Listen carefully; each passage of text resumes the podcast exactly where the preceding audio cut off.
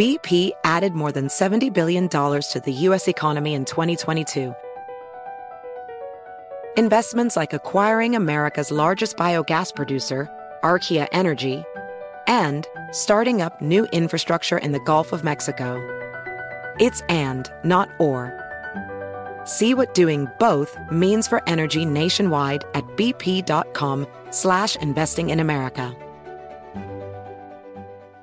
BetMGM has an unreal deal for sports fans in Virginia. Turn $5 into 150 instantly when you place your first wager at BetMGM. Simply download the BetMGM app and sign up using code Champion150. Then place a $5 wager on any sport. You'll receive $150 in bonus bets regardless of your wager's outcome. And if you think the fun stops there, the King of Sportsbooks has plenty of surprises in store. Check out daily promotions, same game parlays, live bets, and so much more. Download the app in Virginia today and get 150 in bonus bets instantly from your first wager. Only at BetMGM. BetMGM and GameSense remind you to play responsibly. See BetMGM.com for terms. 21 plus only. Virginia only. New customer offer subject to eligibility requirements. Rewards are non withdrawable bonus bets that expire in seven days. Please gamble responsibly. Gambling problem? Call 1 800 Gambler. Promotional offer not available in Washington, D.C. Yo, next round is about to start. You ready? Yeah, yeah, just shopping for a car in Carvana. For real? Yeah, Carvana makes it super convenient to shop whenever, wherever. For real? That's a ton of car options. Yep, and these are all within my price range. For really real? You can afford that? Yeah, with Carvana. And boom, just like that, I'm getting it delivered in a couple days. For really, really real? You just bought a car. For real, and you just lost my turn. Visit Carvana.com to shop for thousands of vehicles under $20,000. Let not your heart be troubled. You are listening to the Sean Hannity Radio Show podcast. Well, hello and welcome to the Sean Hannity Show. My name is Rose. I'll be sitting in for him today. And I love it when I have a chance to join with his audience, particularly now as we end the year and we're going into a brand new year and with so much expectation and hope and well founded, by the way, I might add. So look, I'll look forward to talking to you. You can call into the show. The phone number is 800 941 Sean. That's 800 941 Sean. I want to say thanks to Jason and Linda in New York, my producer here in Pittsburgh, Greg Maxwell. And it's just, it's such an honor. And you know, I was thinking about my relationship with Sean and Linda and Jason over the years, and they are really the salt of the earth. They are people that it's very difficult, in fact, to find people like them. I just, I love them so much. And it's uh, just such an honor to be with them today and to be with you today. So I do want your phone calls at 800 941 Sean. My name is Rose. I do a show called Rose Unplugged out of Pittsburgh. You can check me out on social media on Facebook and Periscope. It's Rose Unplugged. And on Twitter, it's at Rose underscore unplugged. Now, on Tuesday, Mike Huckabee had tweeted that he believed a comparison could be made between President Trump and Winston Churchill. Apparently, Huckabee had just seen the film The Darkest Hour, and that's the story of Churchill's experiences while he was prime minister during World War II. So Huckabee called it a reminder of what real leadership looks like. In fact, he tweeted this Churchill was hated by his own party, opposition party, and the press. Sound familiar, anybody? Feared by King as reckless and despised for his bluntness. but unlike Neville Chamberlain, he didn't retreat. We had a Chamberlain for eight years, Huckabee tweeted, and at Real Donald Trump, we have a Churchill. Now, of course, immediately in response to that, David Frum tweeted, Churchill fought for freedom against tyrants. Isn't that kind of what we're doing here? And Trump gives comfort to authoritarians. Your fanboyism is absurd. So David Frum offering further proof that the left really still doesn't get Donald Trump. And quite frankly, it's doubtful that they ever, ever will. If you think about it, from the time that Trump came down that escalator in Trump Tower to today, this, this is 342 days into his presidency. He has been a lot like Churchill. He's been hated by everybody. Honest to God, it's the same thing. People in his own party, people in the opposing party, the press. I mean, just you name it, they hate him, except for those of us who support him. Now, Churchill once said that a pessimist sees the difficulty in every opportunity, but an optimist sees the opportunity in every difficulty. And I, I really think that that's been true of President Trump. I mean, he took one look at the swamp, that's Washington, D.C., a look at our economy, a look at our national security, and he saw an opportunity. He saw an opportunity. In those difficulties, he saw opportunity. An opportunity to fix what he saw as broken. And quite honestly, there's no one else that could have done the job especially not the way Trump has done it. He has done it in the midst of criticism. He's done it where he didn't even have the support of his own party many times. Now, in the end, here with tax reform, they all came together, thank God. But quite honestly, there was no one else to do the job. Not at all like Trump has done it and will continue to do it. And he's done it very well. You know, I, have I've said for a very long time that when I look at Trump, I simply see a man who loves this country, period. And a man who probably in large part because of uh, his success in his own life and his, in his businesses and his personal life, he has had such success that he believes that he could fix the country that he loved, a country that he saw needed fixed. I see him like as the mechanic who's driving along the freeway. The mechanic sees a broken down car and the poor stranded owner of the car standing next to that car. Now, this man, this mechanic, not unlike Trump, has things he needs to do. There's a place he needs to be. Otherwise, he wouldn't be on the freeway, right? But he can't continue his travel without stopping. And why? Because just like Trump, who had places to be and things to do, he had a successful life. He was fine. But he couldn't continue his travel without stopping. Because just like that mechanic, the mechanic who knew that he had the knowledge and the tools that were necessary to fix that broken vehicle, to make the vehicle great again, to get the vehicle on the road and taking its owner where he needs to be. Trump. Trump is that mechanic. He's already in just 342 days made tremendous strides towards making America great again.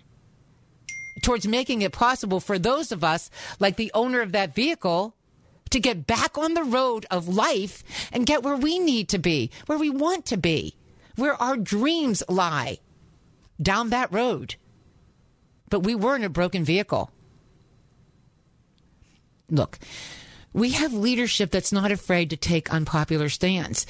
Our founding fathers never took a popular stand, but they persevered. And because they persevered, they're responsible for making America great in the first place. And I never thought that Trump really looked at the world through the same political eyes that perhaps you and I do or did, the way we used to. He doesn't view it as a conservative or as a liberal. I don't think he's an ide- ideologue. And I really don't think he's a political person. And I think that's been made absolutely and abundantly clear. He just doesn't see the world that way. And a lot of us got that. We continue to get that. But we got that when it was time to vote.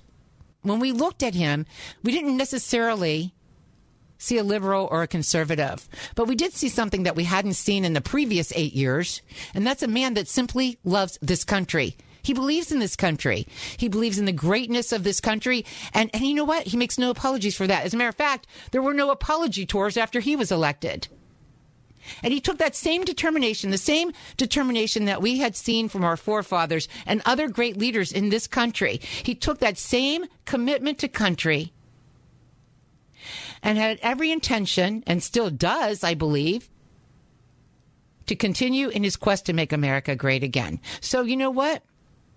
I agree with Huckabee. The president reminds me, too, of Churchill.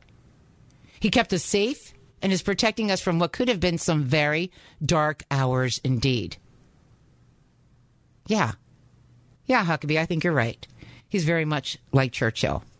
And there's lots to talk about this afternoon on the Sean Hannity Show. We're going to cover the latest on North Korea with Lieutenant Colonel Buzz Patterson. I'll have a conversation with D.C. McAllister and Daniel McLaughlin. We're going to talk about sexual harassment. And then my friend Gregg Jarrett, whom I just adore, and apparently Linda does too will join me to discuss the latest in the Mueller investigation and where we need to go from here in the next year. I'm Rose Tennent, sitting in for my awesome friend, Sean Hannity. Stay with me. Lots more coming up. Check me out on social media. Rose Unplugged on Facebook, at Rose underscore Unplugged on Twitter. We'll be right back. This is the Sean Hannity Show. My name is Rose. I'll be sitting in for him this afternoon. You can check me out on social media. It's Rose Unplugged on Facebook and on Periscope. On Twitter, it's at Rose underscore Unplugged. The phone number, because I'd love to talk to you. I love talking to his audience, is 800 941 Sean. That's 800 941 Sean. Hang in there. I'll get to the phone callers in just a moment. Our friend, in fact, Linda's the one who introduced me to her a long time ago, and we've become friends, and I just simply adore her wrote a piece for the Daily Caller, and she wrote about another failed prediction by Weekly Standards Bill Kristol he had tweeted that tax reform won't even get a vote in Congress. He did that earlier. He said he'd be surprised if it made it through committee in either house. That's one of his tweets from this summer. So when he was asked by the Daily Caller about his August tax reform package prediction, which I just read to you, he responded Saturday night in an email, I was wrong. No kidding, Sherlock. Because I'll tell you something. This guy hasn't been right for a very long time. Picket wrote that Kristol criticized the tax reform package that Republicans passed and Trump signed. And he actually slammed the $1,000 bonuses that companies were giving to their employees. He tweeted, don't the $1,000 bonuses suggest the big corporations didn't really need a tax cut for capital investment? You know, he said if they're so flush with cash, perhaps they didn't need a tax cut at all. And if we just want to borrow from the future to give out money today, why the corporate middleman? Why are you so I mean, why is this so difficult for Kristol to understand? It's astounding to me. It's absolutely astounding to me. You know, so many of us have stock in these businesses. So many depend on these businesses for our own livelihoods. And Kerry points out that he has a history of failed predictions. And according to Kerry Picket, they are legendary around the Beltway and often mocked. Apparently in 2011, The Atlantic listed some of Kristol's worst predictions, including former New York City Mayor Rudy Giuliani, would run for the presidency against Hillary Clinton and Clinton would win. In 2015, he noted Kristol's prediction when he said Barack Obama is not going to beat Hillary Clinton in a single Democratic primary. I'll predict that right now. Ooh. Politico pointed to a few of Kristol's bad predictions last year. Prediction of 2016 uh, GOP MVP will be Reince Priebus, who steps up, ensures open convention. I remember this, saves the party from Trump, and produces a ticket that wins in November. I remember that tweet. I just laughed and laughed. And if I remember correctly, a lot of other people were laughing with me. So then Billy Crystal on Twitter May 29th, 2016 said, there will be an independent candidate, an impressive one with a strong team and a real chance.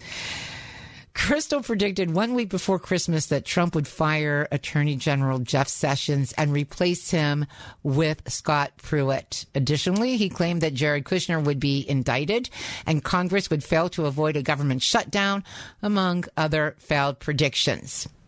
I was shocked to find out that Bill Kristol was wrong so often in his predictions. Said absolutely no one.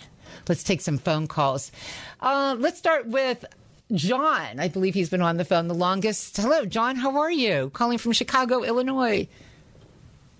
Hey, great to see you again, Rose. Uh, I love when you film and you got a great radio voice.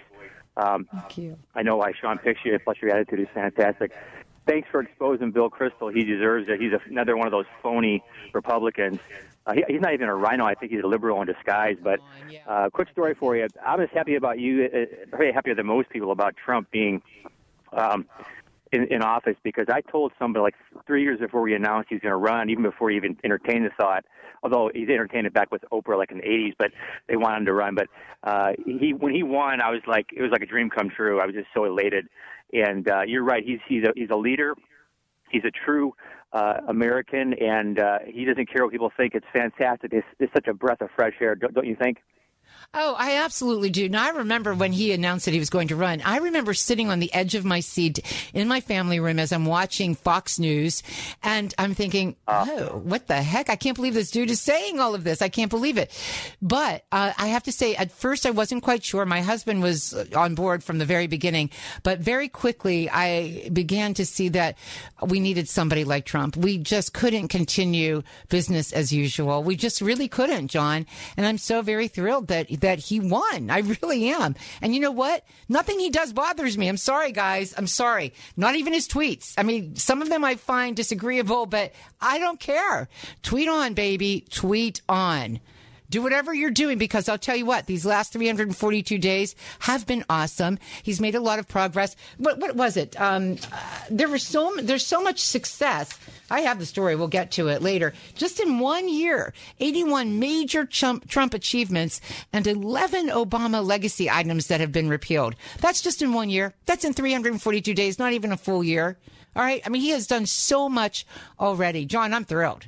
I'm absolutely thrilled. Yeah, me too. Hey, have a great uh, rest of the holiday season, and uh, thanks for guest hosting. Thank you for your kind phone call. I appreciate that. Our phone number here uh, at the Sean Hannity Show is 800 941 Sean. 800 941 Sean. And there's lots to talk about this afternoon on the Sean Hannity Show. We'll cover the latest on North Korea, and, and joining us will be Lieutenant Colonel Buzz Patterson. Also, I'm going to have a conversation with DC McAllister and Daniel McLaughlin, and that's regarding sexual harassment. You know, there have been times, and I have said this out loud, and I'm just wondering is our definition of sexual harassment too broad? Does it need to be very focused? Uh, do we need to talk about that? And I think we do. We need to have a conversation. So we'll have that this afternoon. Also, my friend Gregg Jarrett, whom I absolutely adore, is joining us to discuss the latest in the Mueller investigation and where we need to go from here in the next year. So I would love it if you would just reach out to me on social media. On Facebook, it's Rose Unplugged.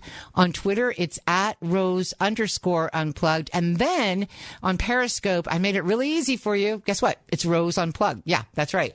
So I'm enjoying my time here on the Sean Hannity show. Uh, there are phone calls I want to take. I don't know if I have enough time. Do I have? Great. Let's take Dale on the of calling from Miami, Florida. Hello. Hi, how are you? Okay, you do have a great radio voice. So do you. um, you do too, babe. Uh, hey, I'm so happy to say we finally got the real first black president in there. Oh my gosh, is that right? Is that how you feel? That's he's, interesting. To me, he's a black. He's a black man in spirit. He's a black man in words. He's more black than Barack Obama was or is. I, am certain that you're not taking a very popular stand within the black community. He's he's got more black folks working, more black young black men and, and women working on construction sites than we're in the past than we're in last year. And um, Dale, I think you're going to see more jobs.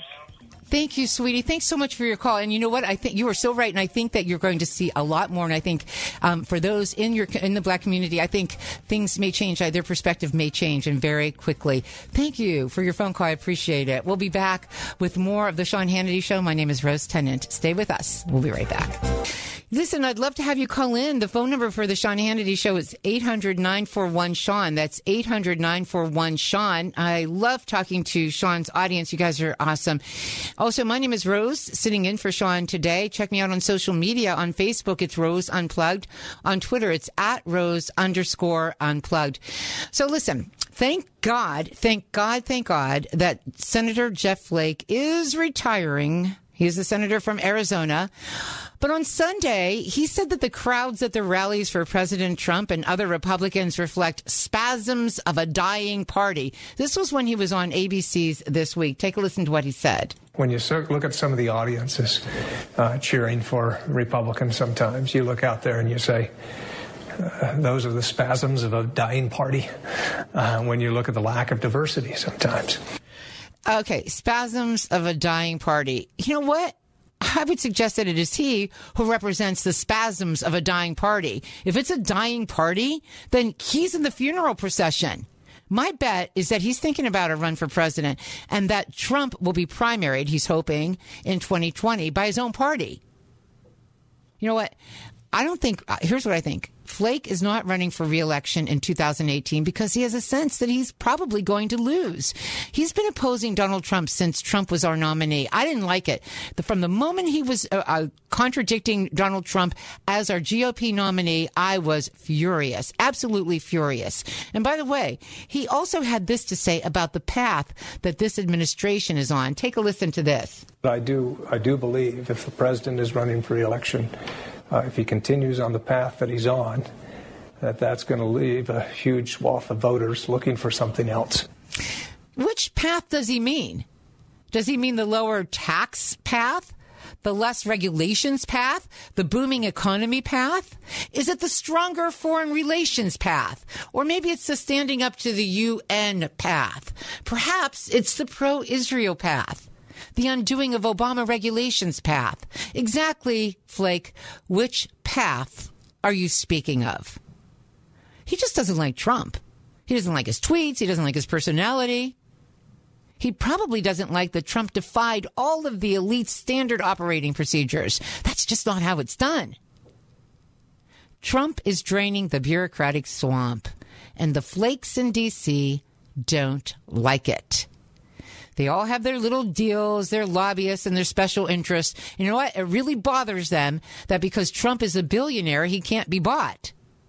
And I, I have no doubt that that's really driving them nuts.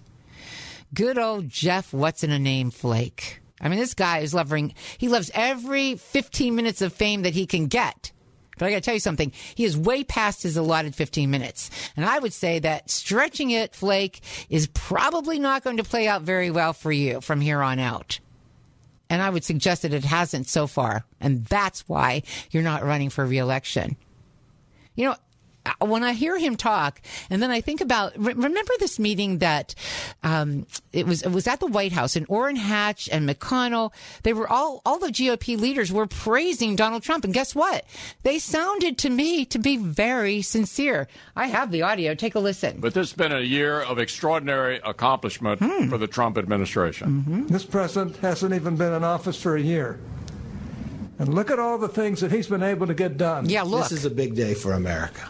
Indeed. This is America's comeback. He's got one of the best records of conservative accomplishment in his first 11 months in office of any president in American history, including, quite frankly, Ronald Reagan. How about that?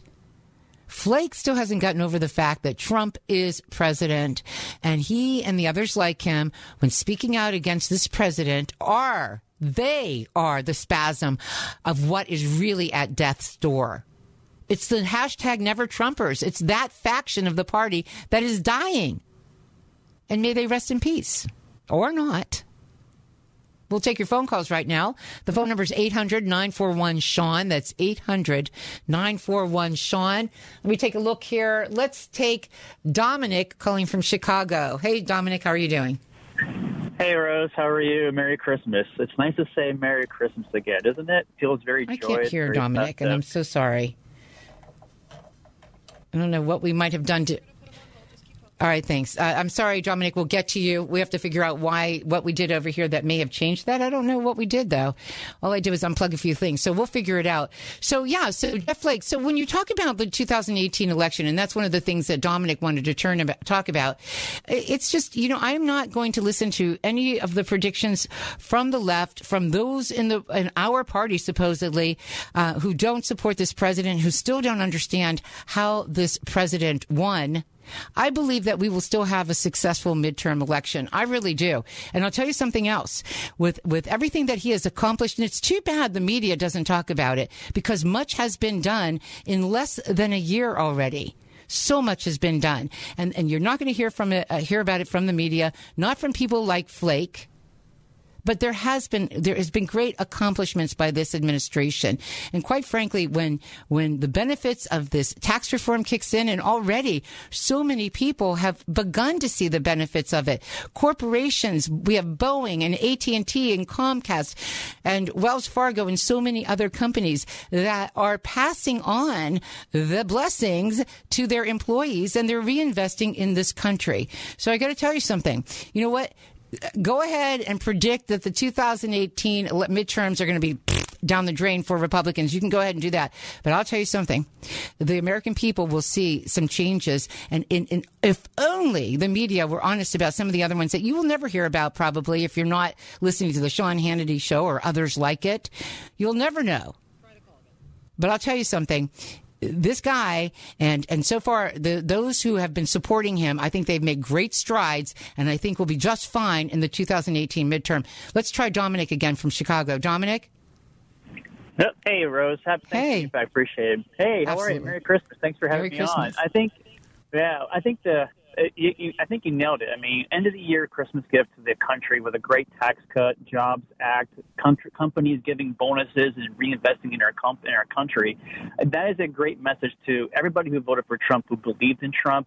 I can't wait for 2018 when I vote for him again.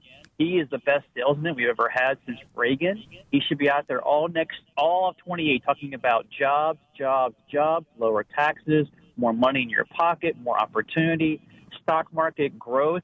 That's a winning message. And for any Democrat who doesn't believe that, um, your time has passed. And I think Senator Flake is just uh, reaping uh, the sours of his own bad predictions. And if Yeah, he runs, I think he'll be like like like like uh, like uh, uh, Warren Mondale. He might get D.C. or Arizona and lose in a landslide. So. If, if that's if he wants to run, by all means, go for it. Go for be it. like That's right. Mondale. He'll be the next Mondale. So uh, I'm happy. I can't. I'm elated. I think the one thing I'd love to see the president do in 2018 even more is re-emphasize the judiciary and the judges and the courts. He has put up great judges, great district courts. You know, 12, a record for any president in, in any time in modern history, which is fantastic. So good for the Senate. Keep pushing that forward because that will be the ultimate legacy.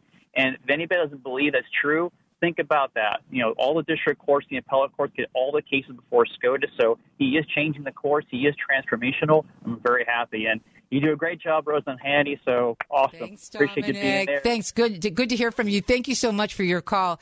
You know, I can't help but think every time I see Flake, it's like he's so proud of himself that he's on television again. And aren't I so cute? And oh, I don't know. The guy bothers me. He really does. And I resent the fact that we had a GOP nominee and he didn't support him. I'll tell you what, everyone that did not come out after we had a nominee and support that nominee is just, I mean, they're, you know where they are as far as I'm concerned. Lou calling from Harrisonburg, Virginia. Hello, Lou. How are you? Hi, Rose. How you doing? Good. How are you? I haven't heard from you in such a long time. this is a relative of mine on the phone. So I've got family everywhere, okay? We're Italian. Yeah. They're everywhere. We're everywhere. nice to hear from you. So, I mean, are you concerned at all about the 2018 midterms? No, uh, Virginia's kind of a weird state. So Yeah. Uh, we live in the in the away from the swamp. We live in the mountains, so there's no water up here, but no bad water. But, um, uh, we got to kind of live it, kind of like uh, like Chris in California. It's just got to live with you know what you're dealing with. But I will tell you this: we're going to save enough money. Our, we have a small business. We import wine, and we're going to save enough money on the taxes that we're now going to offer uh, Blue Cross and Blue Shield to our four employees plus our family members. That's amazing. And uh, yeah, we, we're going to actually save about. Uh, uh, we're projecting about eight thousand dollars for the year, and we're going to use that money to pay for.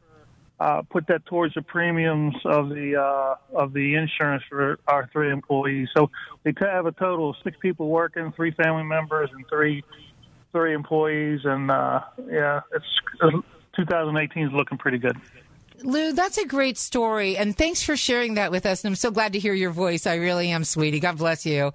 You know, and happy New Year to you. But see, now that's that's a great story, and there are so many stories like it. Um, someone had tweeted me earlier today and said that their company is giving out a $4,800 bonus.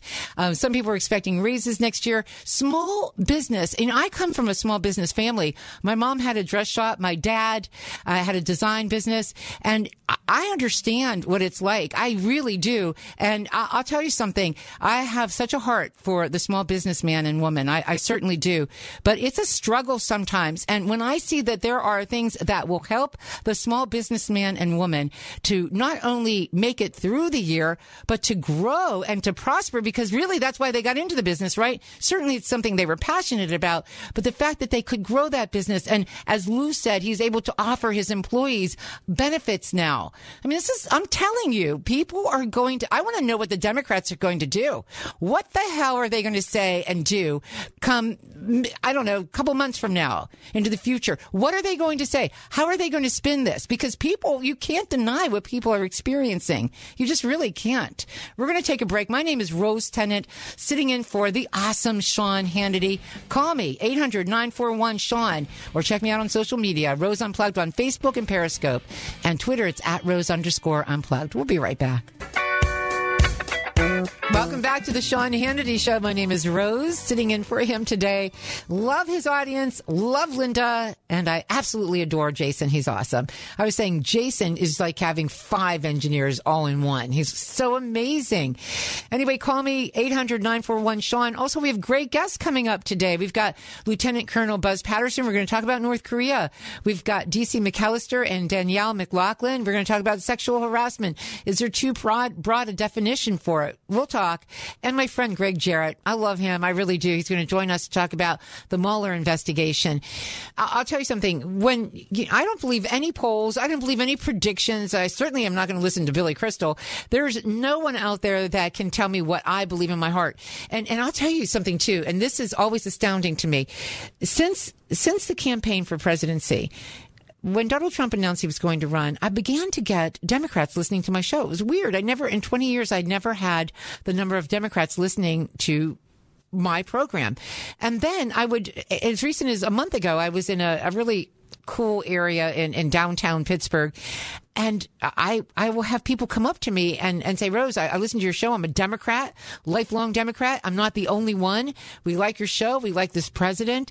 I mean, this is a phenomenon to me. I mean, this is really, there's something that the left doesn't understand, that the media doesn't understand. And they, and if, because they don't understand it, they could never effectively predict anything, quite frankly, in my estimation. So who cares what they say? I don't. Let's allow Trump to be Trump. That, that's something big on my page. If he wants to tweet, let him tweet. He tweeted 100 160 times the phrase fake news this past year. But he's right. And we're going to talk about some examples of fake news coming up. Stay with us. Don't go too far away. You're listening to The Sean Hannity Show. My name is Rose. Welcome back to the Sean Hannity Show. My name is Rose, sitting in for him today, and it's a pleasure to be here and, and an honor. Love hearing from you right now that we're going to have a guest on. I want to remind you that I also like hearing from you on social media. My Facebook is Rose Unplugged. My Twitter is at Rose underscore unplugged, and Periscope is Rose Unplugged. Joining us right now is the guy who carried the nuclear football under President Clinton, and he's the author of Dereliction of Duty, an eyewitness account of how Bill Clinton compromised America America's national security. Please welcome to the show Lieutenant Colonel Buzz Patterson. Welcome to the show. Oh, hey, hi, Rose. How are you? Good. How are you? Fantastic. Couldn't be better. I am so glad that you're on today because, you know, we're hearing a lot. In fact, one of the recent headlines was that North Korea was likely to pursue talks with us. Now, that's according to South Korea. They're looking at a rosy new year. What do you say to that, Buzz? Do you believe that's possible? I don't know. I don't know if I trust that. I no. was I was kind of uh, heartened, Rose, when I heard that uh, Russia has also come out so they will not allow a nuclear nuclear powered uh, nuclear weaponized North Korea. So that's that's a check mark in the right block. But I wouldn't uh, until uh, I, I think you get Russia and China involved. I don't think there's much hope for any kind of domestic or any kind of uh, uh, diplomacy with those people. I just don't think that there's they're rational actors in, in that regard. No, I agree with you. I mean, I, I'm kind of surprised though that the South believes that. I mean, if if anyone understands North Korea, I would I would assume it's the South. Although I have to say, I'm not sure about their new leadership, and I'm not quite sure he fully grasps uh, what's going on in North Korea. Would you agree with yeah, that? Yeah, I think that. But they, yeah, I think it may be more wishful thinking and wishful hoping than anything else. Yeah. I mean, they really obviously don't. They don't want us to attack. They don't want the North Koreans to come across the DMZ either. So I think they're probably hoping that's the case. But uh, in my time, you know, 20 years in the Air Force and, and writing books, I just don't see that being a viable option at this point not unless we get China and Russia to really put the clamps on them and uh, go after their, their banks, their exports, their imports, that kind of thing. Well, and it looks like we are putting clamps on it. Of course, on Friday, um, we the, there was a uh, United Nations sanctions, a new sanctions that were announced on Friday. That was in response to North Korea's November 29th test of the ICBM, and uh, and then since then, uh, Mnuchin has released a statement that said Treasury is targeting leaders of North Korea's ballistic ballistic missile programs as part of our maximum pressure campaign to isolate North Korea and achieve a fully denuclearized Korean peninsula.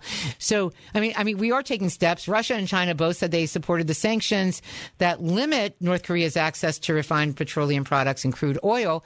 But at the same time, did I just read that there were spy satellites that saw Chinese ships illegally selling oil? I mean, I don't, I don't. What's going on? Buzz, what's yeah, happening? the Chinese a couple of, a couple of months ago, the Chinese said they would they would stop all all oil imports into uh, into North Korea. We've caught them cheating about 30 times so far in the Right. last couple of months alone. So they're not sticking up their end of the bargain. And here's my real, my real fear, Rose, is that you know we've been playing this diplomatic game with North Korea since 1994, and Bill Clinton, my former boss, was in office. And having been carried the nuclear football, I'm well aware of what this technology is all about. And I think we're really pushing it now to the 11th hour. I don't see we have much more time to allow him to continue to develop his program. And I just discovered a couple days ago that the latest defector came across the border from North Korea not only with signs of nuclear radiation, uh, but also with signs of anthrax. So that's a lot easier to build and to, and to deploy than nuclear weapons are. So I think we're we're getting to the point of no return, and we're getting to the point where there are no good options available to us. Now, is that, I mean, I want to hear about these options, but at, at the same time, what options are actually left on the table for us? But I, when I read, I had read that there was a defected soldier that they found to be vaccinated against anthrax, right? That's correct. Yeah, and he had he had uh, antibodies from anthrax vaccination. So that means that what they're doing is they're if, he's a, a low low ranking line guy on the DMZ, if he's getting if, they're getting vaccinations, then I think probably the entire country's gotten them for a reason, uh, because they plan on deploying uh, chemical and biological weapons. God. Okay, so what options do you see that we have left? And and uh, I, I believe this administration is up for the task, don't you?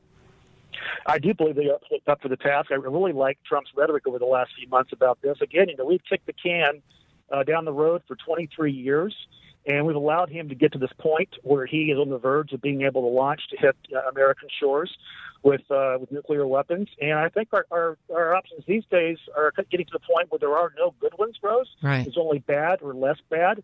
I think we need to go after the banks, uh, the banking system first, cut off all supplies and all all revenues going into that country, and then um, I'm hoping that we see very soon, maybe his next test launch, that we actually knock it out of the sky, just embarrass him.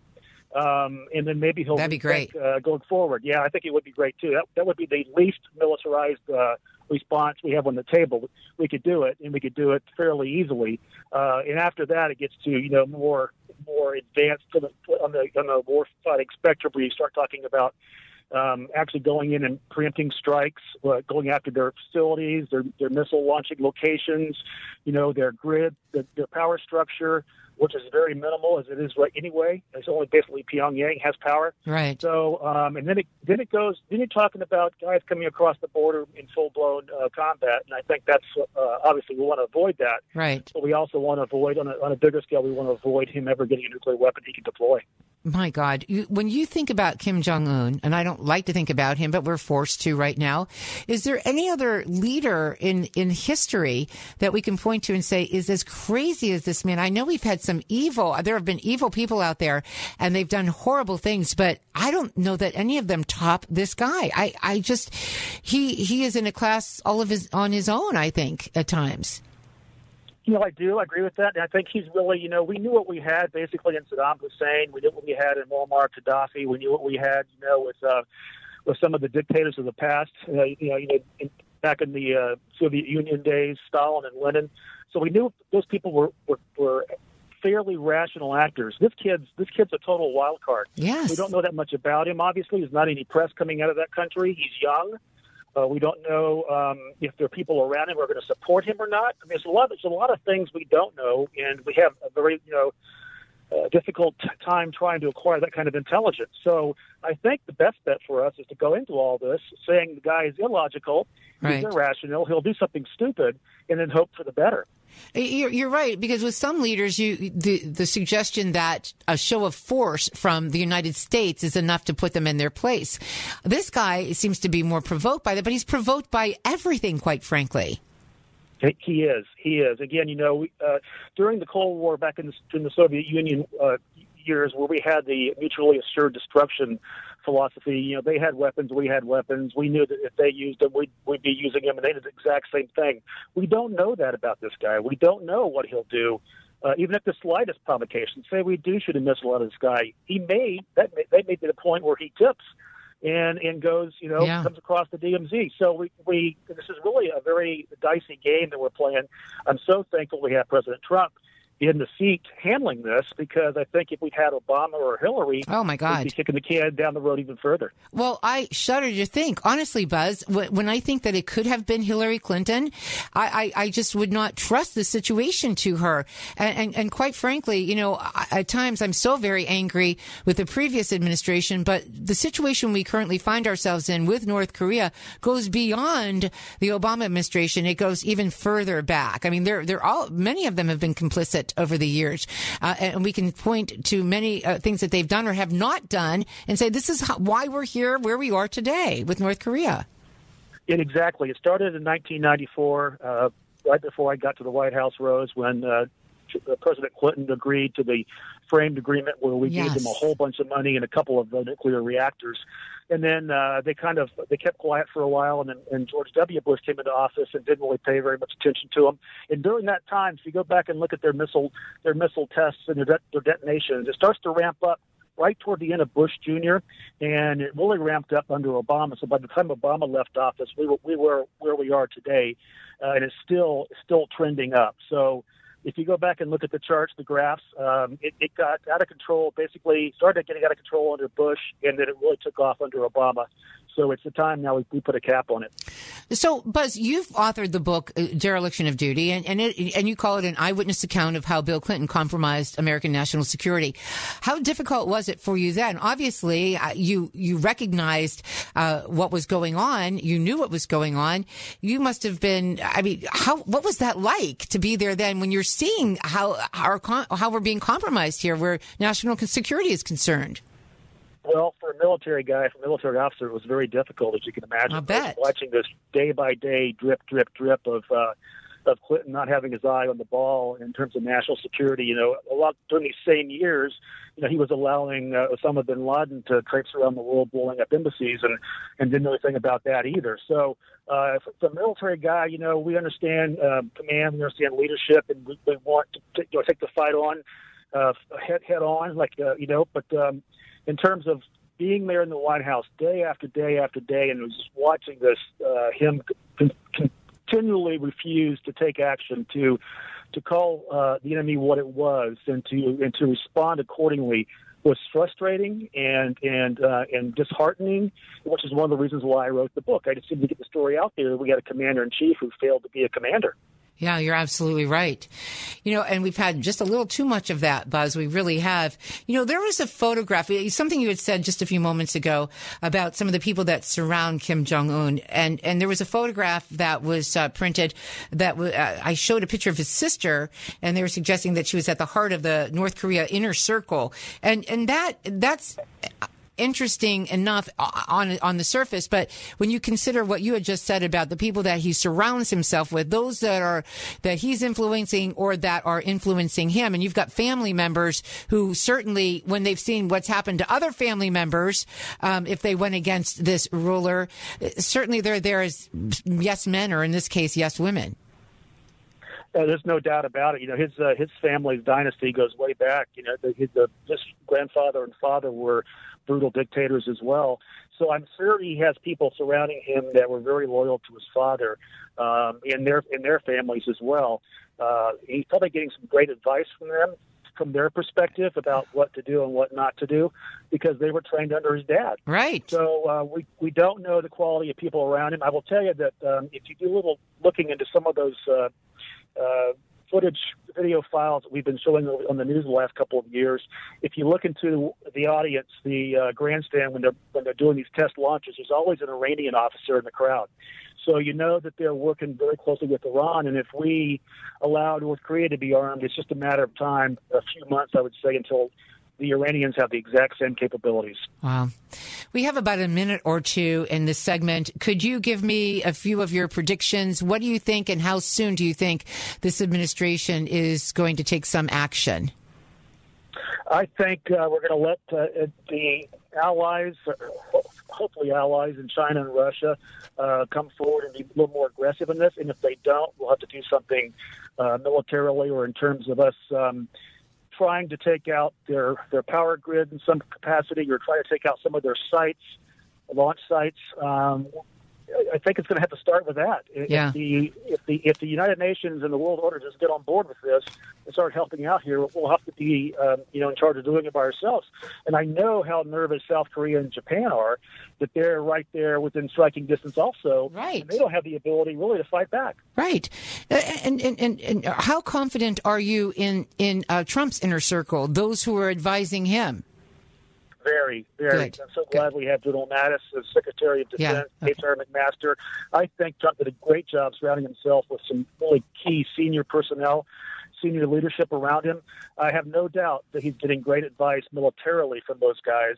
Um, so uh, that that helps him sleep a little sound, more soundly at night that he has those guys around him. Oh, that's good to know, and it's good to hear that from you in particular. I, I want to thank you so much. We're talking to Lieutenant Colonel Buzz Patterson. He carried that nuclear football under President Clinton, and he's the author of Dereliction of Duty, an eyewitness account of how Bill Clinton compromised America's national security. Thank you so much for joining us this afternoon. I really appreciate it. Thank you, Rose. Anytime, and uh, God bless, and Happy New Year. Oh, the same to you. The same to you. All right, this is the Sean Hannity Show. My name is Rose Tennent, sitting in for him today. Check me out on social media. Rose Unplugged on Facebook, at Rose underscore Unplugged on Twitter, and also on Periscope, Rose Unplugged. We'll be lots. We'll do lots more when we come back. Take your phone calls. 800 941 Sean.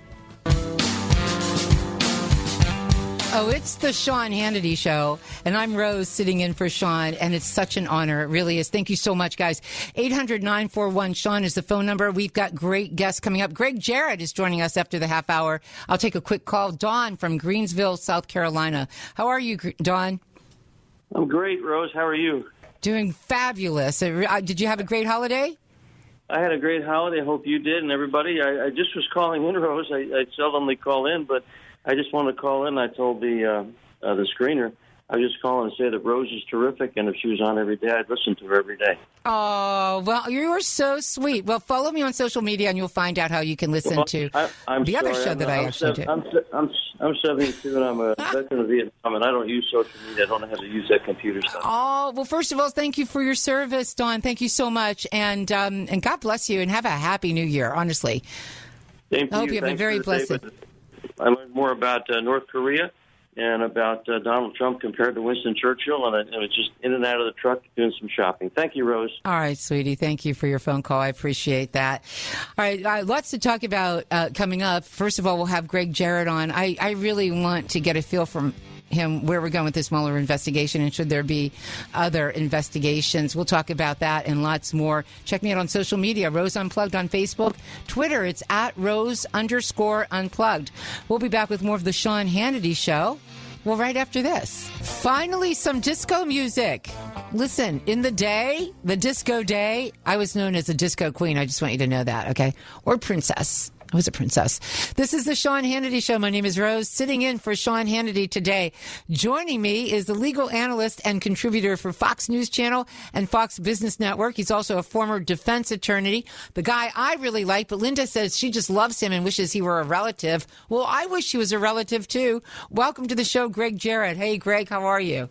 Hey, Rose, I had no idea you're a disco queen. Oh, yeah, I never told you? Oh, I certainly was. I'll have you know. How about you, Oh, Gregg? Did you? I'm not No, a queen, but I mean, my disco days are so far behind me, I can't even remember. Gregg, it's so good to have you on the show. I found out Linda is just as crazy about you as I am. So how about that? That's very, very nice. You guys are kind. We really do like you, Gregg. Thanks for being with us. We got a lot to talk about. Um, I have to tell you, I talked to um, Louis Gohmert, Congressman Louis Gohmert, this morning, and he was just—he's livid. I mean, this guy—he wants an investigation into Mueller, and he wants one into Loretta Lynch and to Rosenstein. Uh, What do you think? I mean, we know that um, Jeff Sessions has directed uh, federal prosecutors to evaluate certain issues requested by congressional Republicans. So, I, what do you think is going to happen? Let's get some predictions for the new year. Well, I agree entirely with Louis Gohmert and others who have called for a second special counsel, which I did actually in columns I wrote months ago. Yes, you did. Um, yes, you did. It is. It's clear to me that Mueller should have recused himself uh, on two bases under the statute. He didn't do it. Rosenstein has a horrible conflict of interest overseeing Mueller in the investigation. He refuses to recuse himself. And Rose, that tells you something uh, about these people and their motivations. Yes. And then you add on top of that, you know, the the team of partisans that Mueller selected. Uh, you know, they're very much like Andrew Weissmann and Peter Strzok and Lisa Page, all of whom have anti-Trump sentiment that they've expressed. I mean, this. How would you? How would you like to be investigated by a prosecutor or an FBI agent who has written things uh, that he hates you? I mean, how fair is it? To, you know, how fair is it to you to be investigated by somebody like that? You know, law enforcement is expected, especially prosecutors, federal prosecutors, to be fair and impartial and neutral. And these people are anything but. And I think there is growing circumstantial, strong circumstantial evidence that they fixed it so that Hillary Clinton would be absolved, and their backup plan was to frame Donald Trump That- with a completely policy. fictitious, spurious, you know, investigation into collusion. No, you're absolutely right. And when you mention Mueller and Rosenstein, and perhaps they should have recused themselves, it does go to character. I mean, I, you you asked the same question I was about to ask you. What kind of person? I mean, honestly, when you're in an investigation like this, one that's so important, what kind of person doesn't recuse himself? I mean, we had our Attorney General Jeff Sessions recused himself and didn't really even have to. You're absolutely right. I mean, think about this. Mueller is uh, sitting in the Oval Office interviewing uh, with the President of the United States to replace James Comey, who had been fired. The next day, Mueller takes the job as special counsel investigating the president. Mueller uttered not a word to Donald Trump. I mean, that's deceitful and dishonest. Was Mueller trying to gather evidence in that interview against Trump? Uh, you know, on that basis alone, he should never have taken the job. And you factor in his longtime close personal relationship and professional relationship with James Comey, and it's it's all ugly and unconscionable. And how can Americans have any trust and confidence in the outcome when these people are so conflicted? You know, and, and, I'll tell you something else. So we're talking about, we go back to July, and for three months, there were requests from the House Judiciary Committee Chairman, Bob Goodlatte, and then there were other committee members as well who had been calling for an appointment. So this has been going, I mean, this isn't just something that, oh God, we're talking about right now. There were some great concerns going all the way back to the end of the summer. And, and they wanted a special counsel to investigate the matters that they find questionable.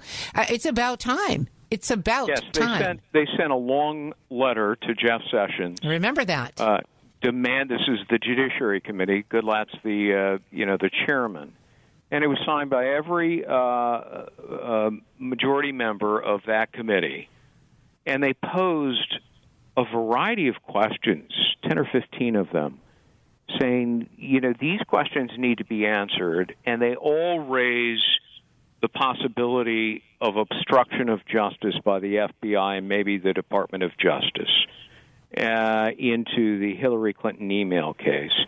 And uh, it's fishy. It doesn't smell right. And look, it, it never made any sense how she beat the rap.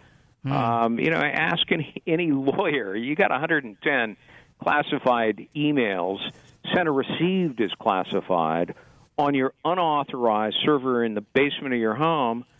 I mean, that's a per se violation of the Espionage Act and, and another relevant statute as well. And, you know, people get prosecuted and, you know, convicted. Uh, David Petraeus is, is similar. He took home documents that were Right. classified, Right. kept them in the drawer of his office at home, gave some to his mistress. That's the same thing that Hillary Clinton did. She authorized that all of her emails, including classified documents, would be sent to her home. Can't do it. No, you know what? You're absolutely right.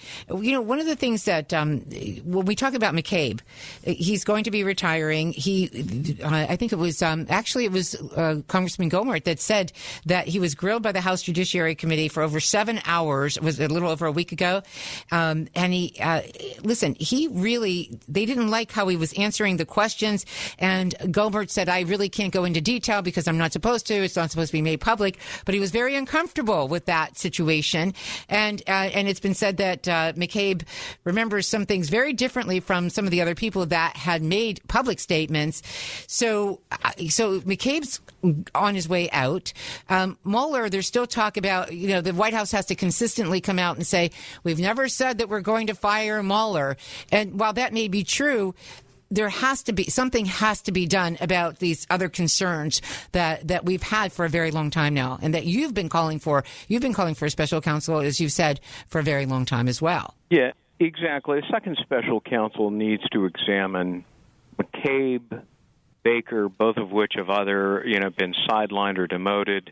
Uh, Bruce Ohr, uh, James Comey, who I, I think violated the law uh, on several occasions and and reopen the Hillary Clinton email uh, investigation, uh, renew the investigation with clean and clear eyes and objective eyes, and decide whether or not this should be referred to a grand jury, uh, because you know there is so much evidence that people, uh, for political motivations, helped her in order to clear a path for her to become president.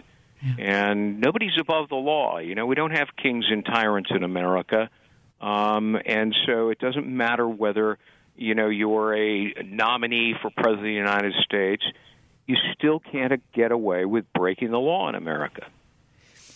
Gregg, the there are so many at least you know the ones that are paying attention to all of this. I know my listeners no doubt sean's. I mean they are very frustrated. We they need to see something be done. They there, something must be done really to because uh, we just we feel that justice isn't being served right now. We feel that um, when you look at the evidence and, and the craziness around the the dossier even poor trump when he weighed in what was it uh, earlier in the week or last week? I, i've lost track wherever the holiday season here, but he said the FBI cannot, after all this time, verify claims in dossier of Russia Trump collusion. FBI right. tainted. I mean, this guy's frustrated. We are frustrated. We need to know that something is going to be done. We really do. Well, this phony dossier, which was paid for by the Hillary Clinton campaign and the Democratic National Committee, and put together by a foreign national, uh, constitutes a crime. You, you know, you can't do that in a political campaign. The law forbids it, the exchange of money for something like that. Um, that is an act of collusion if ever there was one. Uh, and it was used, this dossier, as the basis for two things. One, to launch the Trump Russia investigation in July of 2016. Right. And number two, to spy on Trump associates, because armed with this dossier, they uh, presented an affidavit to a FISA judge uh, asking for a warrant to wiretap Trump associates, including Carter Page and maybe Paul Manafort. That may have been a separate warrant. We just don't know yet.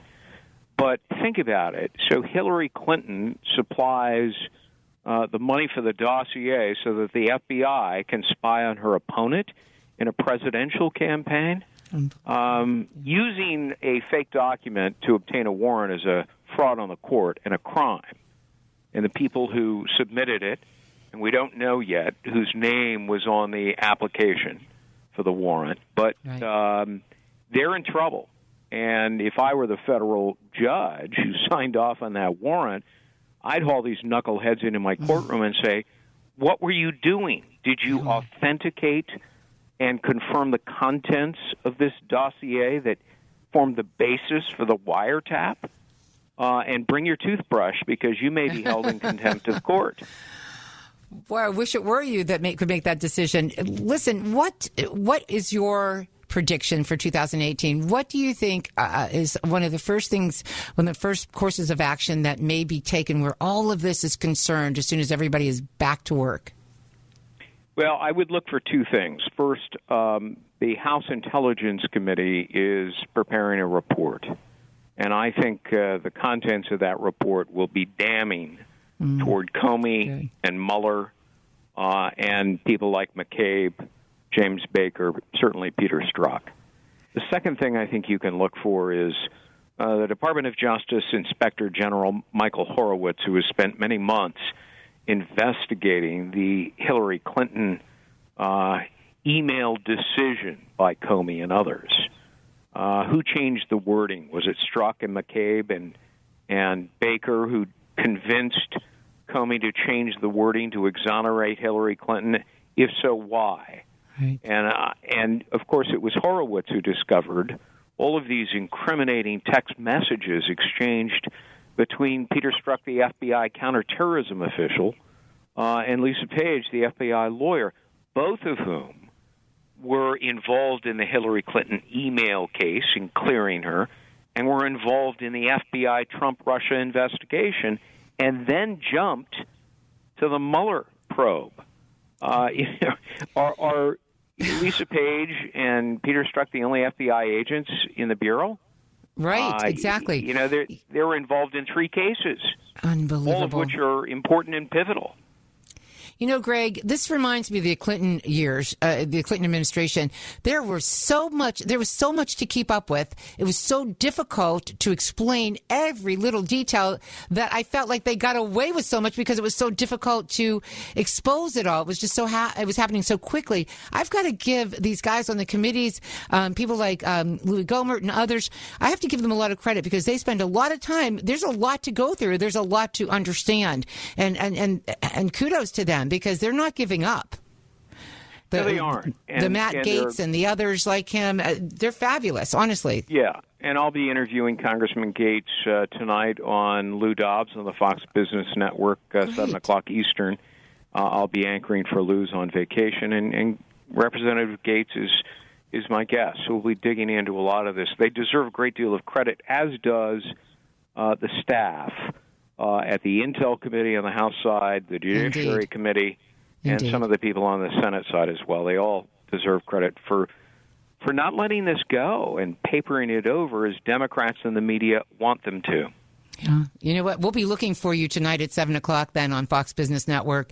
You you do a great job, Gregg, and we really count on you to bring us the latest. And I appreciate all your efforts, and I really hope you have a great new year. I do sincerely. You too, Rose the Disco Queen. That's right, babe. It's me, the Disco Queen. Love you, Gregg. Take care. Thanks for joining us today. We appreciate it. We'll be back with more of the Sean Hannity Show right after this. You're listening to the Sean Hannity Show. My name is Rose Tennent. I do a show called Rose Unplugged out of Pittsburgh, and you can check me out on social media. On Facebook, it's Rose Unplugged, and on Twitter, it's at Rose underscore Unplugged. All right, so coming up next, after the top of the hour, we've got DC McAllister and Danielle McLaughlin. I like these ladies, and we're going to have a very candid and open and honest discussion about sexual harassment and about some of the stories that have been made the headlines of late. And also, I want to tell you what, that you can call in because the next hour after that, we will take your phone calls at 800 941 Sean. That's 800 941 Sean. Again, my, my name is Rose, and it's always an honor and a pleasure to serve Sean Hannity when he's not here to, to do his show and to talk with his audience. You guys are awesome. I've really enjoyed talking to you, and I hope to talk a lot more in the next hour. So don't go too far away. Stay with us. We've got a great hour planned. Well, welcome back to the Sean Hannity Show. My name is Rose, sitting in for him today. Check me out on social media. On Twitter, it's at Rose underscore unplugged. On Facebook, it's Rose Unplugged. Periscope, Rose Unplugged.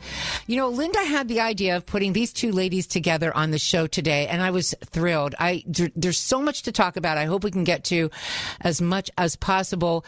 Joining me is senior contributor at the Federalist, as well as a contributor at PJ Media, DC McAllister, and also an attorney and constitutional expert who co-wrote the book The Federalist Society: How Conservatives Took the Law Back from Liberals, and that is Danielle McLaughlin. Ladies, welcome to the show. Thanks for having me.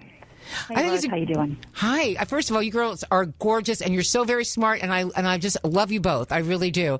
Oh, and and I I like the idea. I Linda put this together, and I think it's time that we had a very open and honest conversation about some of the things that are going on today. I I, I had just read a piece recently in the New York Daily News. Christina Hoff Sommers wrote regarding the hashtag Me Too uh, um, movement, and she said that it's a panic, and and that she doesn't think that that's the answer. She said we're at imminent risk of turning this hashtag Me Too moment into a frenzied rush to blame all men. And I got to say, ladies, I kind of agree. I've been feeling that our definition of harassment, sexual harassment, has been so broad and that we need to really think about how we define it. Would you agree? Let's start with you, DC. Oh, I, I agree completely. And I've been concerned about this movement from kind of the beginning uh, when it first started broadening and including definitions of harassment that weren't actually legal definitions. And I, I see this movement, it's not in isolation, of course. It came after the Women's March, after this election, is kind of caught up in the wave of the anger and the backlash to the Trump election. So it's not in isolation. It's been politicized. It is part of that. And we can't look at this without seeing in that broader picture picture. So it's not just if people want to respond and say, "Oh, this is just about women concerned about sexual harassment," which is a very legitimate concern. I think all three of us will agree that we don't want women harassed. We are against any all. kind of abuse of women, and we need to say that out front. You know, I support women who have been in these kind of positions. I know what it's like, and you feel powerless and women should not feel that way ever. Um, but this is this movement is a different story. Getting away from the individual women to pulling back and looking at the big picture is part of something that's driving our society to division. And it's being fueled by anger and fear and distrust. And, and I have the same concerns as Christina about this. Yeah, I think there needs to be a distinct distinction that's made between harassment cases, and she talked about about this too. You know, there are some cases, Danielle, for example, the Weinstein case. You know, here you have a guy who's high profile, not accountable to anyone, and that is really a very difficult situation to be in if you're a woman and you are being abused by a man like Weinstein. Then you take a look at some corporations, the company I work for example, there are levels of accountability and there are uh, there's steps that I can take if I ever felt that um, I was being harassed in some way. Danielle, would you agree with that? That distinctions need to be made, and perhaps we have to redefine it. I couldn't agree more actually with both of you. I think that we have to have a really thoughtful conversation about what's happening within the Me Too movement and that there is a spectrum of behavior, to DC's point, not all of which is criminal or even actionable. My concern is that first things first, I'm, I'm really happy that, the, that people are talking about this because this is something that isn't spoken about and hasn't been spoken about en masse really, certainly in my, in my living memory. I, I want to say something like 6% of sexual assaults are reported and it's partly because there's a huge sense of shame associated with the victims of, of crimes of a sexual nature. But I will say that we have to be thoughtful that not all behaviour should be treated equally and that we have to have processes in place because I worry about a rush to judgment and I worry actually about a backlash whereby women who are stepping forward are somehow, one way or another, eventually there's a backlash where women have problems getting hired, where women are not brought into meetings where there is concerns that there will be allegations. So in this sort of soundbite media environment that we live in and a social uh, media environment where everything is is sort of is punchy and short. This is a place where we need to have thoughtful discussion about how we move this forward and how we empower women. You know, and you're right. And, and DC, I'm thinking, you know, if we, if Me Too, if hashtag Me Too becomes a panic, and in many ways it has, as Danielle's just mentioned, in many ways it has become a panic. What happens then is that we do lose sight of those women who have had a sincerely and, and frightening experience in the workplace. And, and and I just feel like we lose sight of that if we're if we're so worried about every little thing. If a guy flirting with us now becomes harassment uh, then what about the woman who has suffered real harassment? What about her?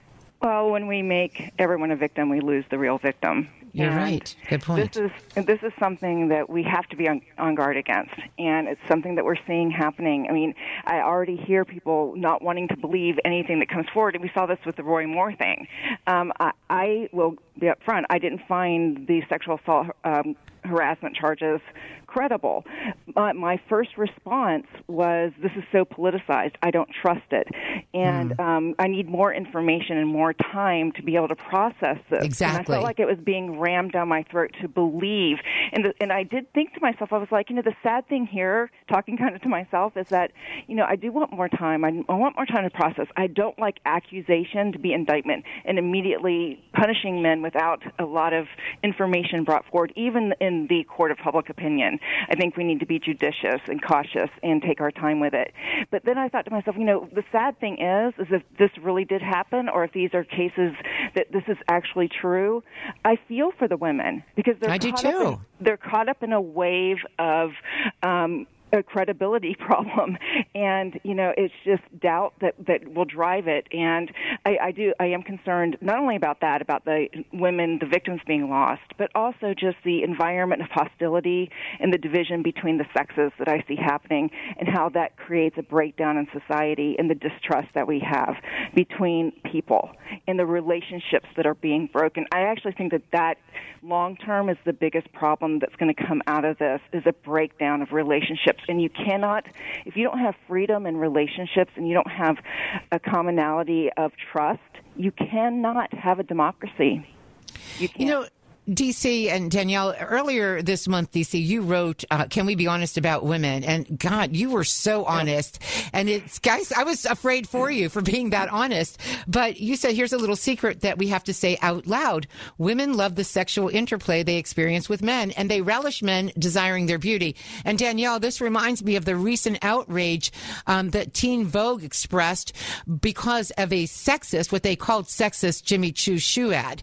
Now, that ad starred this beautiful Cara, I can't remember her last name. She's just stunning, honest to God. And she's got these beautiful Jimmy Choo shoes on, and who doesn't love Jimmy Choo shoes? But the ad that was running on YouTube had men say, Hey, nice shoes, nice shoes. And that they considered catcalls sexist. Um, they they um, they were so angry and upset about it that Jimmy Choo eventually took that ad down from YouTube. But I thought, you know what? I have had even women say to me on the streets, "Hey, I love those shoes.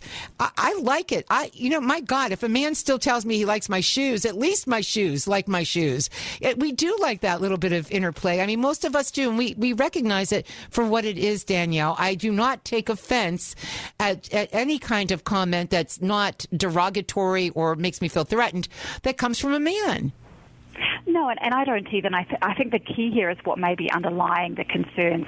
I think that we have to live in a society where we can speak freely to one another and we're not concerned that things will be taken out of context. Right. I think that maybe w- the criticisms of ads that are considered to be sexist is that there is an underlying inequality and we're still sort of fighting for that inequality. So whether, against that inequality, so whether that's the number of women in Congress, the number of women in the Senate, the number of women who are CEOs of Fortune 500 companies, I think it's a, a bigger commentary about power structure potentially, and it's.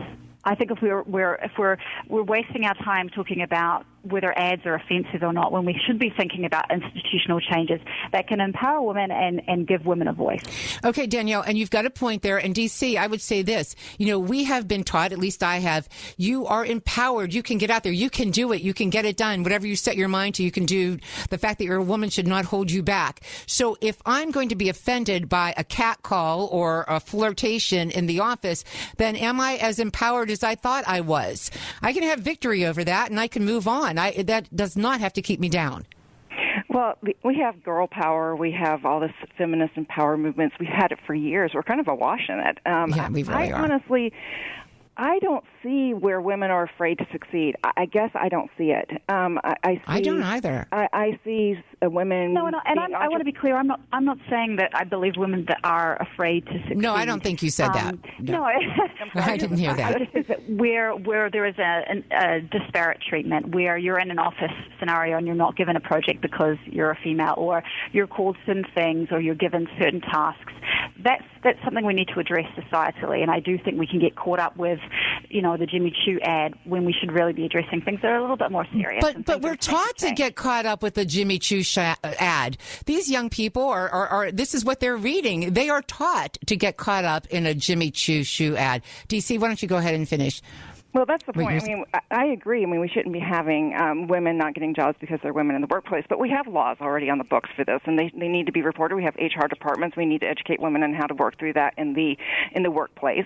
Um, those um, processes I think are in place that just need to be acted on and encouraged in those environments. But this is this whole Me Too movement. I see it as something completely different, and I see it, like I said, within the wave of anger toward a, a backlash to the to the election, a fear of that's been drummed up that white men are now trying to get dominance again. I see it in that vein, and not really an undercurrent of drawing for inequality by women. And I am very concerned about the anger and the backlash of the women on this and the divisions that it's going to cause in our country. Uh, it's just going to, and I think it's going to get worse in 2018. I predict it's not going to get better. It's going to get worse. There's going to be more and more backlash and more and more anger um, about these things, and it's going to cause a lot of disruption. How about you, Danielle? Do you have the same prediction?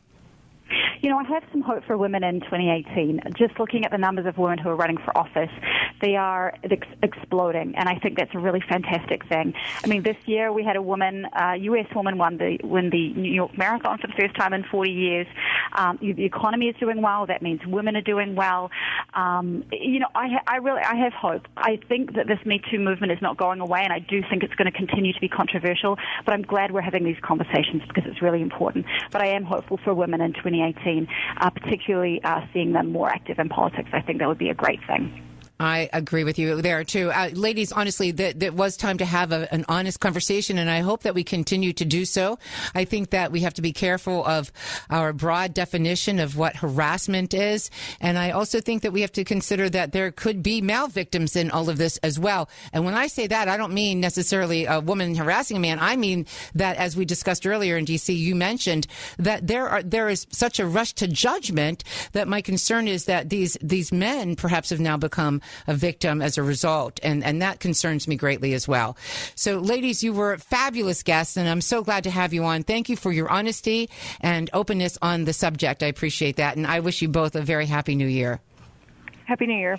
Thanks. Happy New Year. Thank you. Thank you. Thank you. much. We'll be back with more of the Sean Hannity Show right after this. Welcome back to the Sean Hannity Show. My name is Rose Tennent, sitting in for Sean today. Check me out on social media. On Facebook, it's Rose Unplugged. On Twitter, it's at Rose underscore Unplugged. Let's take Susan, who's calling from Hot Springs, Arkansas. How are you, Susan? I'm good, thanks. I'm wanting to talk about these women and harassment. If you are offended or frightened or cringe because some man compliments you on your shoes, you have neither the capacity nor the intellect, as far as I'm concerned, to hold any kind of office of authority. I mean, how creepy is that?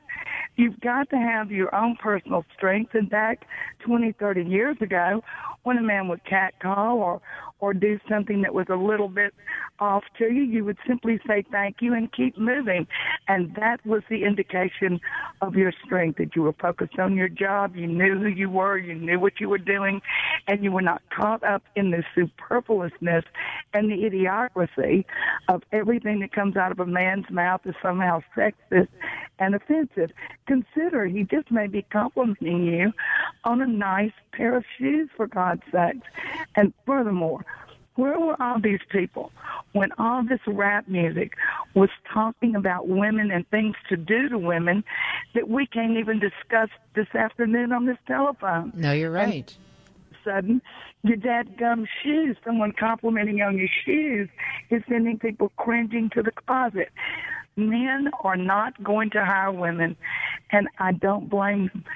Out of self defense, they need to find the the best qualified man they can find and hire him immediately before he's inundated with applications from women because it is suicidal to do otherwise. Women have hurt themselves again with this junk and it's a shame. Well, the problem is, Susan, first of all, the, you should have been in that segment. well said. And the problem is, Susan, when we do panic over this hashtag Me Too movement, what happens is we lose we lose sight of the real victims. And and and, and there are real women out there who have really been harassed, and and and and they they need they need us to take them seriously. At the same time, if we panic and every little thing that is considered sexual harassment, then then we lose track and sight of those women who truly have suffered. Uh, and, and and and you're absolutely right. Uh, grow some ladies, okay? So a guy likes your shoes. Oh my God. listen, we'll get to a point where we wish men were still looking at us and making cat calls, okay? So let's enjoy it until we reach that day. Well, at least my shoes will always look nice. I guarantee it. We'll be back with more Sean Hannity right after this. Don't go too far away. That's right, it is. It is the Sean Hannity Show. My name is Rose Tennent, sitting in for Sean today. We're taking your phone calls at 800 941 Sean. That's 800 941 Sean. That total lib Cory Booker had retweeted the 12 days of Feministmas. Uh, you didn't even know that was a thing, did you?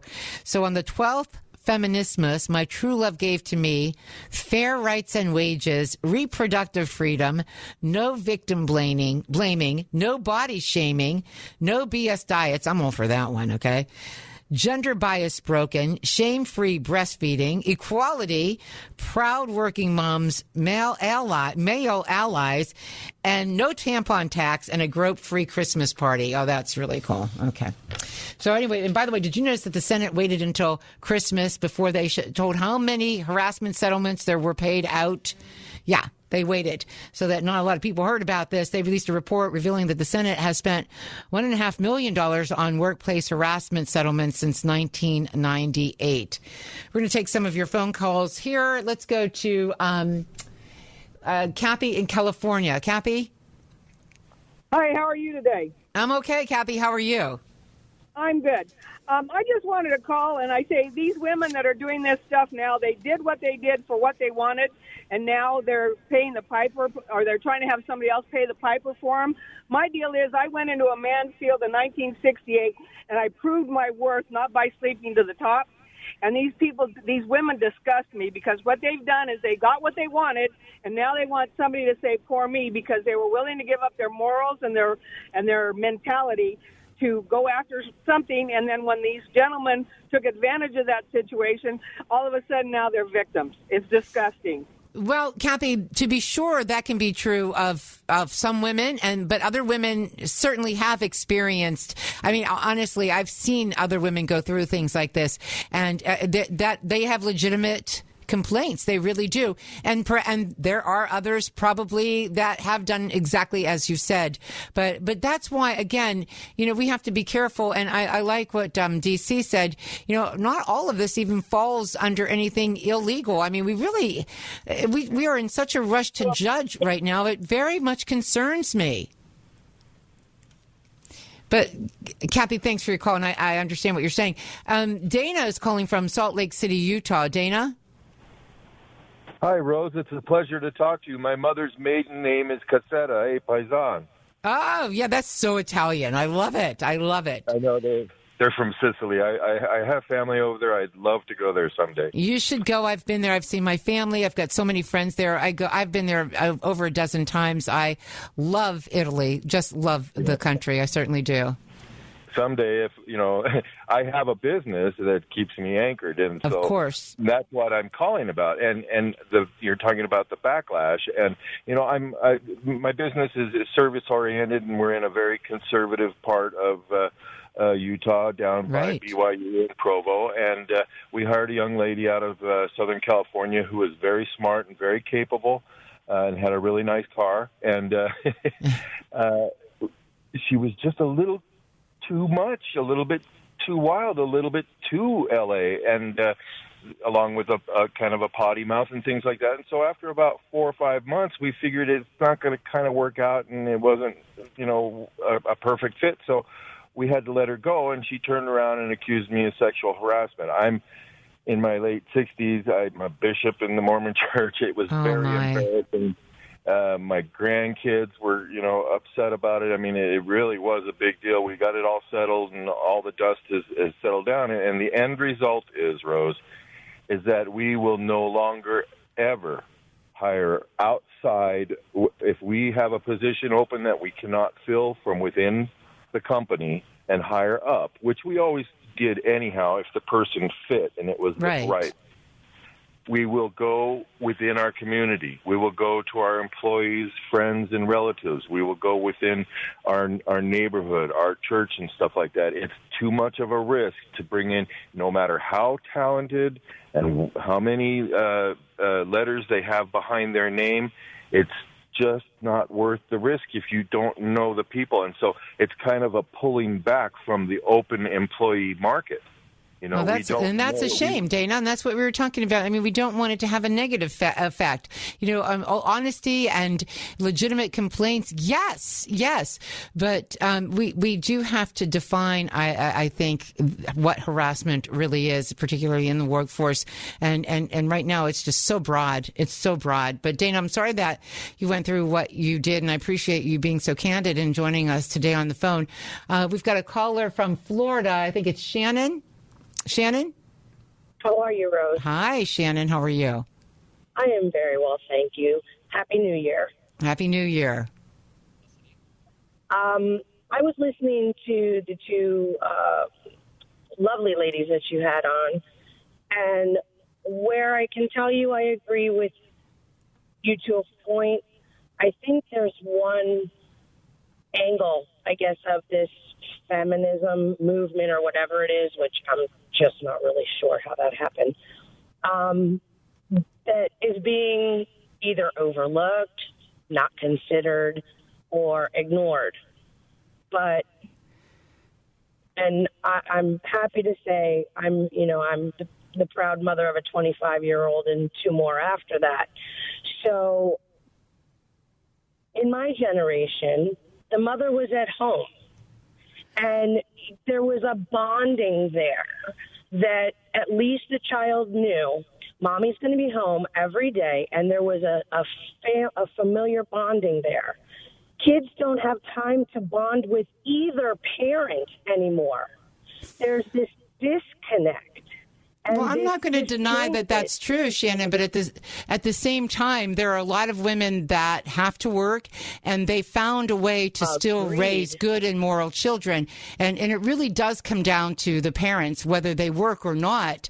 I, I think you're right about that. I mean, you, on the screen here, it says here that we're we're lacking in, in certain morals in this, this society. I would think it comes more down to that. It's what we're teaching our children as adults, and, and what we're passing on to them, and the responsibility they have to respect the opposite sex, but both both your sons and daughters, and and to be honest and to do the right thing as often as possible, as much as it depends on you. Do the right thing and be at peace with others.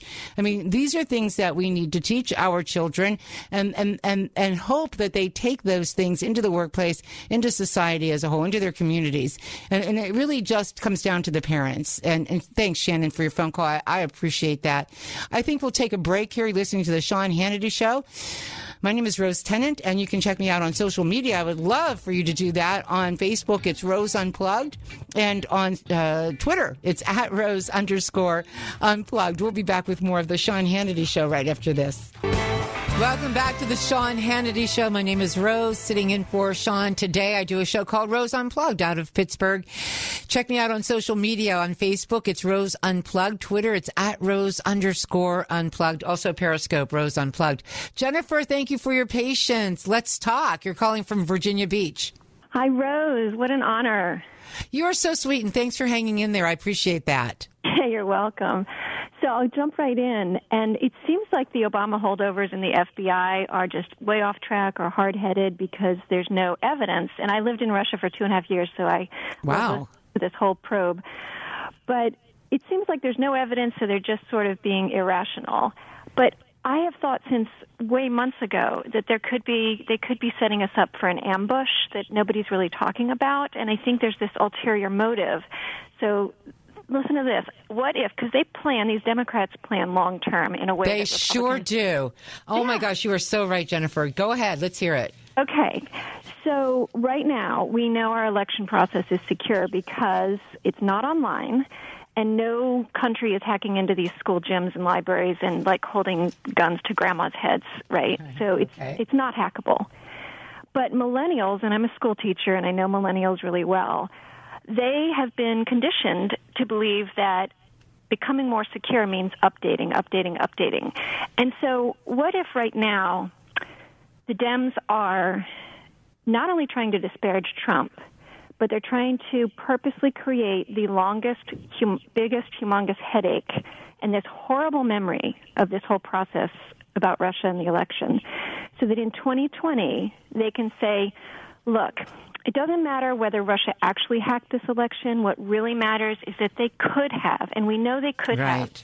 So we, what we need to do is update our old, antiquated system, which right now we know is secure. But they're going to convince these millennials that because it's old, quote unquote, it's not secure, and we need to update it. We need to centralize it. We need to bring it online, and we need to have security updates so that we can really make sure our democratic process is quote unquote protected. And this is one of those things where they act like they're doing us a favor, but they are ruining something else. And I think that they could make it so that it is hackable because they're going to bring it online and the millennials will think it's such a great thing because it's going to be modernized. And it could be the end of our democratic process if it becomes hackable. And if it's hackable, we know that the Democratic Party is the party, I hate to say this, of the fraudulent vote, but that's my belief. And so with that, I don't think we could win another election if it's hackable. I hate to say that. Well, I mean, uh, Jennifer, don't hate to say that. I mean, that's a very interesting theory, and I think there's a lot of credibility to that. And I think that you have a good understanding. And one of the things that you said that is absolutely spot on is the Democrats' plan. They plan. We don't. We absolutely do not. And I think the other thing is that we're not, we still haven't figured out just how nefarious they can be. And we've got to always be on the alert. But you make some very excellent points. And uh, that's something certainly to consider, no doubt. Hey, they could be playing dumb and we could be just laughing at them. And then bam, in 2020, they get us. Oh. Oh, is right. What were you doing in Russia? Uh, we did missions back in 92, 93, Aw. 94. Yeah, it was a great experience. Very And nice. hi, um, здравствуйте to all of my Russian pals. And I have to say, простите нас, which means forgive us for all of this foolishness that we've dragged your country into. Wow. Interesting. Very interesting. Uh. Well, Jennifer, thank you. And thanks for being so patient. I really appreciate that. for this program, and now I know much more about you, so that's exciting. and I Oh, thank hope you. I hope Sean he has so many great connections. I hope Sean will start to talk about not centralizing the election process, not bringing it online, because right now it's much more secure than if it were updated. Thank you, Jennifer. Thanks so much, babe. Thank you. Let's go to Bill calling from Raleigh, North Carolina. Bill, thanks for your patience as well. Yep, not a problem. I think you've hit all the great points today, but I feel the Democrats are getting us ready because I think all, well, it's not even just Democrats. I think all politicians are scared of something like the Trump family, where the Trump family could be like the Kennedys or the Bush, where their family actually starts running also in the office. Yeah, interesting. Uh, you know, um, hmm, interesting. Well, and I, and I say that because most politicians, how do they do it? They make money off us, the people, as professional politicians. And I voted for Trump for the simple fact that this man's not a politician. That's right. He doesn't even have to be a politician, and he's already rich. You know what I mean? That's right. rich. He's a He didn't smart- need this. Yeah, you're absolutely right. He did not need this. By the way, did you hear, Bill, that a train station that's in the process of being built next to the Western Wall is going to be named after President Donald Trump? And the decision was made by the transportation minister there, I think is Israel Katz. And he said the Western Wall is the holiest place for the Jewish people. I've been there several times. I, I just, I love it. It's such a beautiful place and it is a holy place. And I put a very special prayer in there uh, 22 years ago, and uh, God answered that prayer, I have to tell you. But the Western Wall is the holiest place, he said, for Jewish people, and he decided to name the train station that leads to it after President Trump. And uh, that is awesome. And he said that this was because of Trump's historic and brave decision to recognize Jerusalem as the capital of the state of Israel. Uh, How many other presidents have a train station named after them uh, that leads right to the Western Wall? If there's any way I follow up a little bit, I want to know where the women are right now that's not tearing down anything the Kennedys did because the way I was taught in school, they did about everything they can to women, unless it's all false. But they just talked about it, but they didn't really put it down. And I'm wondering where all these women are right now with the Kennedy family. Well, that's interesting too. Good point. Thank you, Bill, for your phone call. I have to let you go because we're getting close to the end of the show, and I just want to say thanks to to um, to everyone really that uh, called in today, and, and all of the listeners. And I'm, I'm hearing from you on social media, and I really really appreciate you. Thanks to Jason and Linda in New York. Also, thanks to my producer Greg Maxwell, who's here with me today in Pittsburgh. Um, also, check me out on social media. Like me on Facebook. Follow me, whatever it is we do on there. And I do have fun on Facebook. Facebook, though, I have to say. You can see my sweet dog. Linda, you have to see the newest pictures of him. He is so adorable. I've got a golden doodle that is just amazing. And then this is what you do after you're, you're an empty nester. You get a dog. Oh my God. And Twitter, it's at Rose underscore unplugged. So be sure to check it out. And thank you again so much and Happy New Year to everybody. Hey there, it's Ryan Seacrest for Safeway. Now that spring is here, it's time to focus on self care and revitalize your personal care routine. Now through March 26, head in store, shop for all your favorite personal care essentials, and earn four times rewards points. Shop for items like Crest toothpaste, Secret deodorant, Old Spice deodorant, or Gillette razors. Offer expires March 26. Restrictions apply. Promotions may vary. Visit Safeway.com for more details. Born on America's darkest day, 9 11 01, the Tunnel to Towers Foundation, they have been helping American heroes ever since. Now, when a first responder or military service member doesn't come home and young children, they're left behind, Old Tunnel to Towers pays the mortgage on the family home and they lift that financial burden. Now, for catastrophically injured vets and first responders, Old Tunnel to Towers, they build mortgage free smart homes, and that enables severely injured heroes to live more independent lives.